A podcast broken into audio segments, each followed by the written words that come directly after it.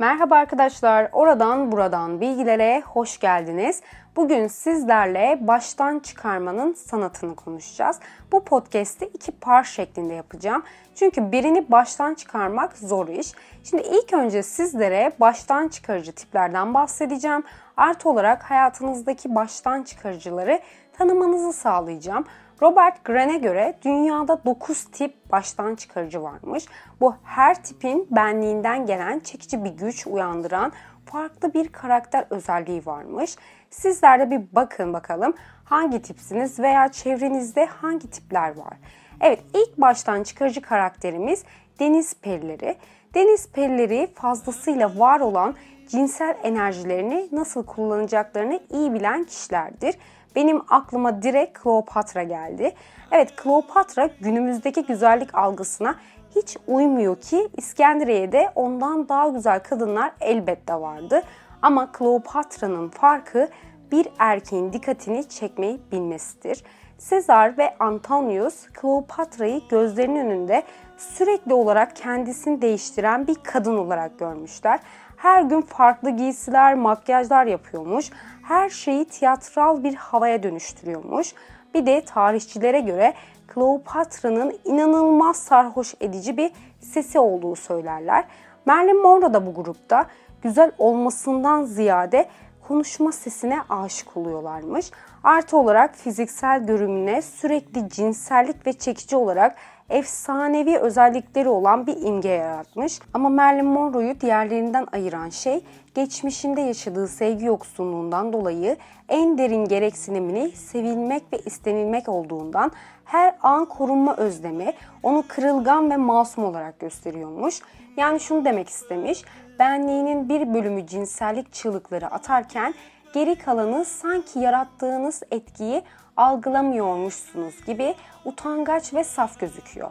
Hem deneyimli arzulu hem de masum ve kırılgan. Kleopatra'nın, Marilyn Monroe ve deniz perilerinin taktikleri şu.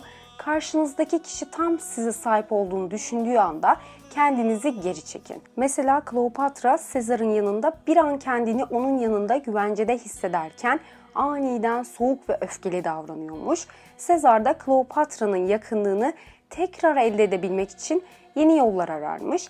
Sonra sürekli dikkat dağıtıp aslında gerçekte nasıl biri olduğunuzu görmesine izin vermeyin. Deniz perisinin en önemli noktası kendini çevresindeki diğer kadınlardan farklı duruma getirmesidir. Bunun için iki özelliğe sahip olmalısınız. Birincisi bir erkeğin kontrolünü yitirene dek sizi kovalamasını sağlamak. İkincisi birazcık tehlikeli zevkler sunmakmış. Tehlikeli derken deniz kızları çok güzeldir. Sesleri davetkardır. Eğer deniz kızlarına karşı koyamayıp denize atlarsanız denizde sizi boğarlar. Yani deniz kızları bir erkeği mahveder ama yine de erkek ondan uzaklaşamaz. Kısacası bir erkeği belirli bir mesafede tutmak hem sevgi yaratır hem de zayıf yönlerini fark edecek kadar yaklaşmasını önler. Eğer deniz perisi olmak istiyorsanız en önemli unsur ses. Bir deniz perisi asla hızlı, saldırganca, tiz sesle konuşmaz. Ses daha henüz uyanmamış ya da yatağından hiç çıkmamış gibi sakin ve acelesizdir. İkincisi beden ve süs. Her şey göz kamaştırmalı ama aynı zamanda uyumlu olmalı. Üçüncüsü hareket ve davranış.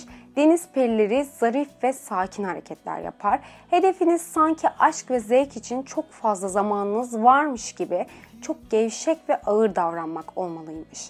Evet ikinci baştan çıkarıcı karakterimiz çapkın. Çapkınlar genellikle yalnızca zevke dayalı ve heyecan verici bir ilişki yaşarlar.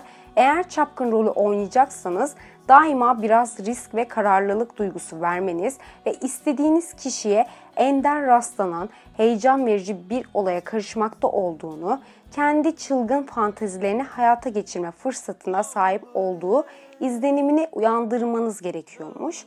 Çapkın rolü oynamak için en önemli şey rahat olmanız, engeller yaratmanız lazım.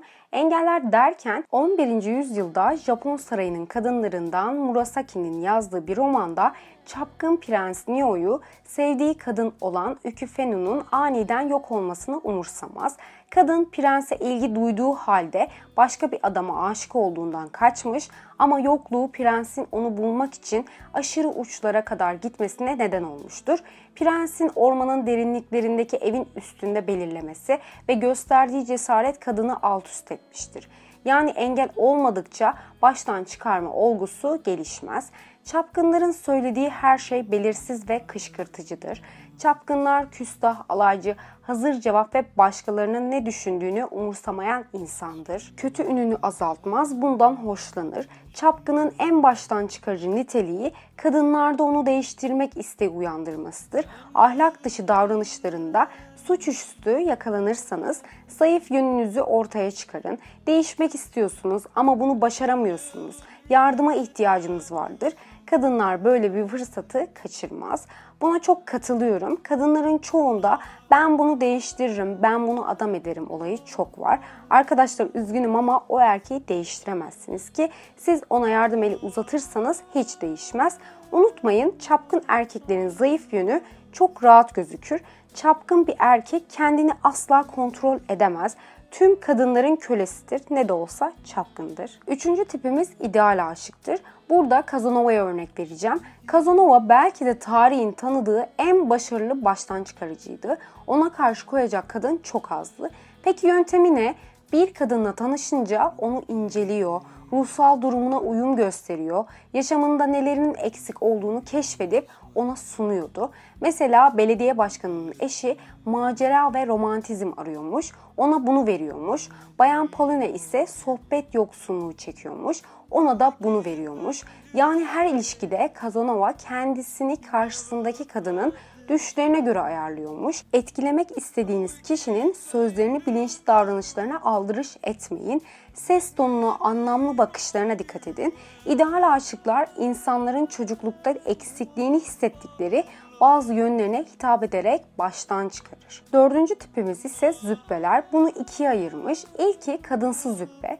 Bu erkekler için bir kalıptır. Bu kişiler kadınlara özgü silahları kadına karşı kullanan ve kendi erkek kimliğini yitirmeden ne kadar kadınsı olabilirse baştan çıkarması da o kadar başarılı olur. Kadınsız zübbenin sinsi bir etkisi vardır. Kadınları tam olarak istediği gibi tanıdık, memnun edici, zarif varlığıyla baştan çıkarır. Kadın psikolojisini yansıtarak görünümüne özen gösterir, ayrıntılarla ilgilenir, narsisttir, kendi cinslerinin cazibesine aşıktır. Kadınsız zübbenin kısacası olayı şu, Cinselliği kesinlikle heteroseksüeldir ama bedeni ve psikolojisi iki kutup yani iki cinsiyet arasında gidip gelir. Erkeksiz zübbeler ise kadınlar için bir kalıptır. Erkeksiz zübbeler aşk ve baştan çıkarma konularında erkek üstünlüğü modelini tersine çevirir. Tümüyle feminen bir kadın arzu uyandırır. Lakin erkeğin ilgi azalmasıyla kapris karşısında kırılgan olur. Buna karşılık tümüyle maskülen olan bir kadın ise kesinlikle ilgi uyandırmaz. Erkekler kendi silahlarını onlara karşı kullananlarla karşılaşınca nasıl savaşacaklarını bilemezler. Meraka kapılırlar, heyecanlanırlar. Bu olaya Nietzsche ve Salome'nin ilişkisinden örnek vermek istiyorum. Nietzsche Salome ile tanışınca şaşkına dönmüş o kadar güzel ve akıllıymış ki aynı zamanda Nietzsche'nin aklını da karıştırmış. Arkadaşlar Nietzsche'den bahsediyoruz. Tanıdığım yani kafamdaki Nietzsche kimseyi kolay kolay sevmeyen biri. Nietzsche'nin aklının karışma nedeni Salome aralarında mesafeyi sürekli koruyor. Nietzsche'nin iltifatlarına yanıt vermiyor. Nietzsche ona evlenme teklifi ettiğinde kabul etmiyor. Çünkü Salome'nin evlilik yerine felsefe, yaşam, macera daha çok ilgisini çekiyormuş. Tabi Nietzsche asla vazgeçmiyor. Tekrar evlenme teklif ediyor ama gene red yiyor. Nietzsche acısını hafifletmek için böyle buyurdu Zerdüş adlı yapıtını yazıyor. Salome erkeklik ve kadınlığın garip karışımıydı. Çok güzel bir kadınmış. Herkesle flört eden bir tavrı olan, bağımsızlığı ve inanılmaz derecedeki analitik karakter yapısı erkek gibi görünmesine yol açıyormuş. Bu belirsizlik kışkırtıyormuş. Başka bir kadına benzemediği için bu karmaşıklık erkeklerin merakını, ilgisini uyandırıyormuş. Züppe olmak istiyorsanız kendinizi ender bulunan çok güzel bir şey olduğunuzu unutmayın. İlgi çekici estetik yollardan fark yaratın.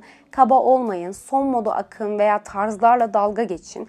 Farklı bir yön izleyin. Başkalarının yaptıklarına asla ilgi göstermeyin Zübbeler yaşama sanatı uzmanı olmuşlardır.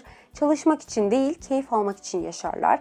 Bağımsızlığınıza düşkün olun karşı cinsin ruhuna girebilme, onların düşünme yöntemini uyarlama, zevklerini ve yaklaşımlarını yansıtma olgusu bir çeşit beyinsel kılık değiştirme özentisi olabilir. Bu da baştan çıkararak istediğiniz kişiyi hipnotize etmenin yoludur. Kısacası hem erkek hem kadın, hem küstah hem çekici, hem kurnaz hem çılgın olur. Beşinci tipimiz doğallar. Çocukların doğallığı neden bizi etkiler? Çünkü doğal olan her şeyin üzerimize gizemli bir etkisi vardır. Şimşekler, yıldırımlar gibi doğal olayları insan üzerinde korkuyla karışık bir hayranlık uyandırır. Çocuklarda da bu doğal güç vardır. Onlar ürkütücü olmadıklarından hayranlık uyandırırlar. Çoğu insan karşısındakini memnun etmeye çabalar ama çocukların memnun etme davranışları çaba göstermeden ortaya çıkar. Doğal baştan çıkarıcılar yetişkin deneyimleriyle bazı çocukça özelliklerin yok olmasına izin vermemiş kişilerdir. Tipik bir çocuk gibi değildir yoksa tiksintirici ya da acınası gözükürler. O yüzden yetişkin doğalların özellikleri masumdur. Masumiyetin ana nitelikleri zayıf ve dünyayı yanlış anlamaktır. Yani eğer masum rolü oynamak istiyorsanız tamamen masum olduğunuzu kimseye inandıramazsınız. Onun yerine masum görünüşlerini korumayı başarmış bir masumluk yanılması sergileyin masum olmaya çalışıyor gibi asla gözükmeyin. Afacan modeli var. Afacan çocukların yetişkinlerin getirdiği bir korkusuzluğu vardır. Afacanlar umursamaz, utanmaz, attıkları adımların sonucunu görmez. Yetişkin afacanlar bizden farklı olduğu için de baştan çıkarıcıdır. Niye? Temkinli yaşamların sürdürdüğü şu dünyada afacanlar hiç kontrol etmiyormuşçasına tam gaz giderler ve biz de onlar gibi olmak isteriz. Harika çocuk modeli ise harika çocukların özel bir yeteneği vardır. Matematik, müzik vesaire. Eğer harika çocuk rolünü oynayacaksanız doğal bir yeteneğe ve doğaçlama bir şeyler yapabilme becerisine ihtiyacınız var. Eğer yeteneğinizi geliştirmek zorundaysanız bunu gizli yapın ve sanki hiç çaba harcamadan ortaya çıkmış gibi gözükmesini sağlayın. Aslında en önemli kilit noktası belirli durumlarda hedefinizde kişiye doğal karakter tipinizi kullanmak en iyisidir. Altıncı tipimiz koketler. Koketlerin stratejisi doyumun tümünü sunmamaktır. İnsanlar doğuştan gariptir. Kolay bir fetihin değeri zor olandan daha düşüktür. Sahip olabileceklerimize oranla bize yasaklananlardan daha fazla zevk alırız.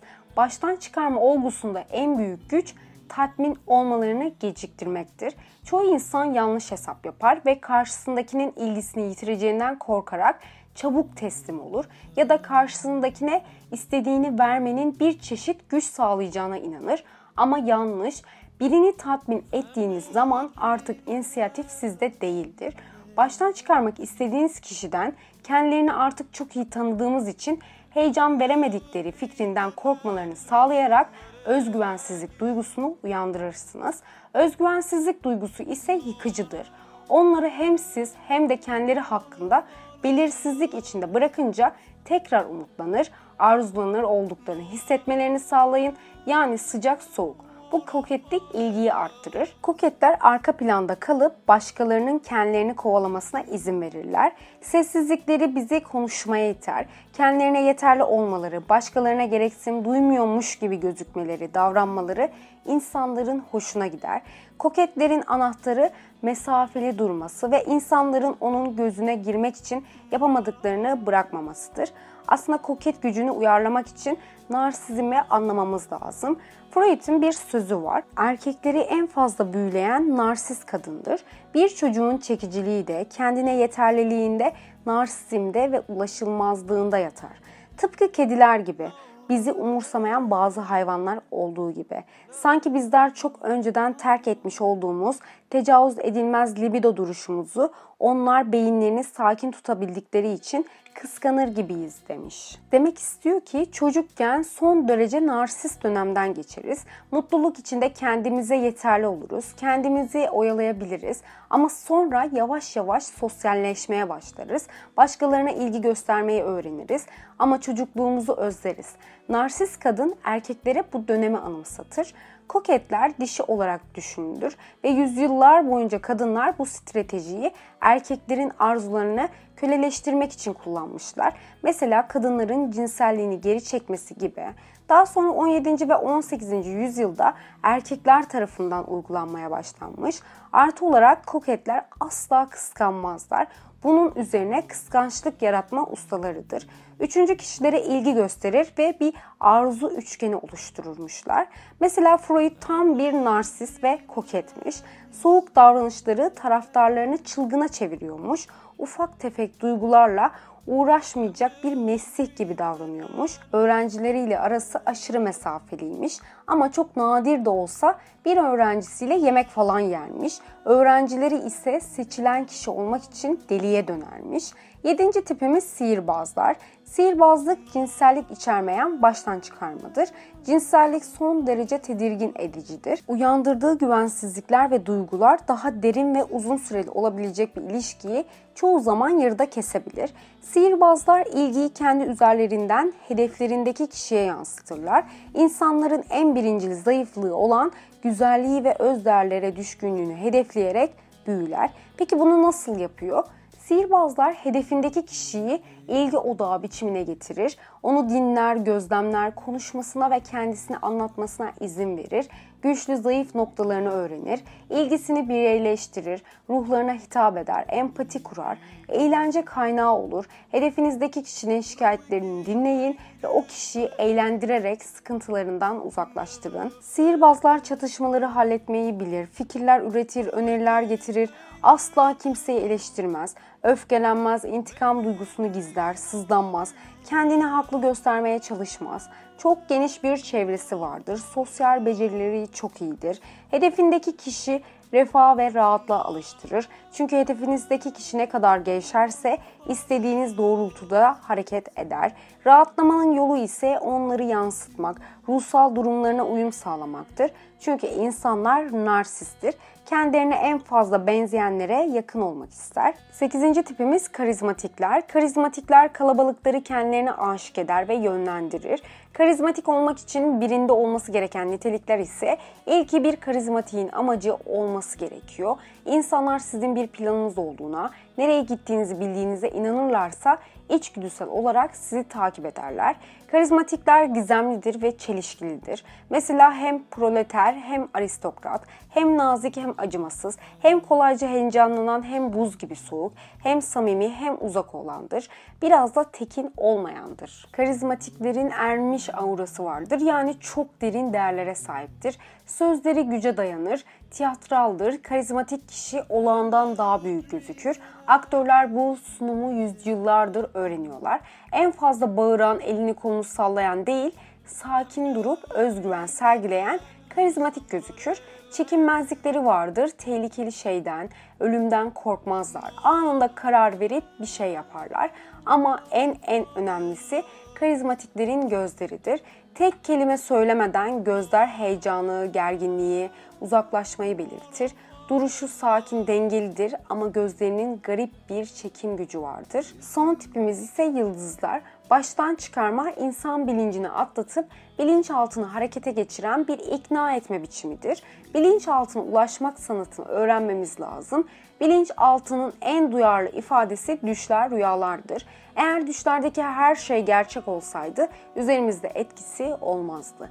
Eğer her şey gerçek dışı olsaydı verdiği zevklere, korkulara bu kadar kapılmazdık. Her ikisinin karışımı bizi daha çok etkiler. Aynı anda hem tanıdık hem yabancı bir şey olduğunda Freud buna tekinsiz adını vermiştir. Tekinsiz olgusu daha önce görmüştüm, yaşamıştım duygusudur. İşte yıldızlar da bu etkiyi yansıtır.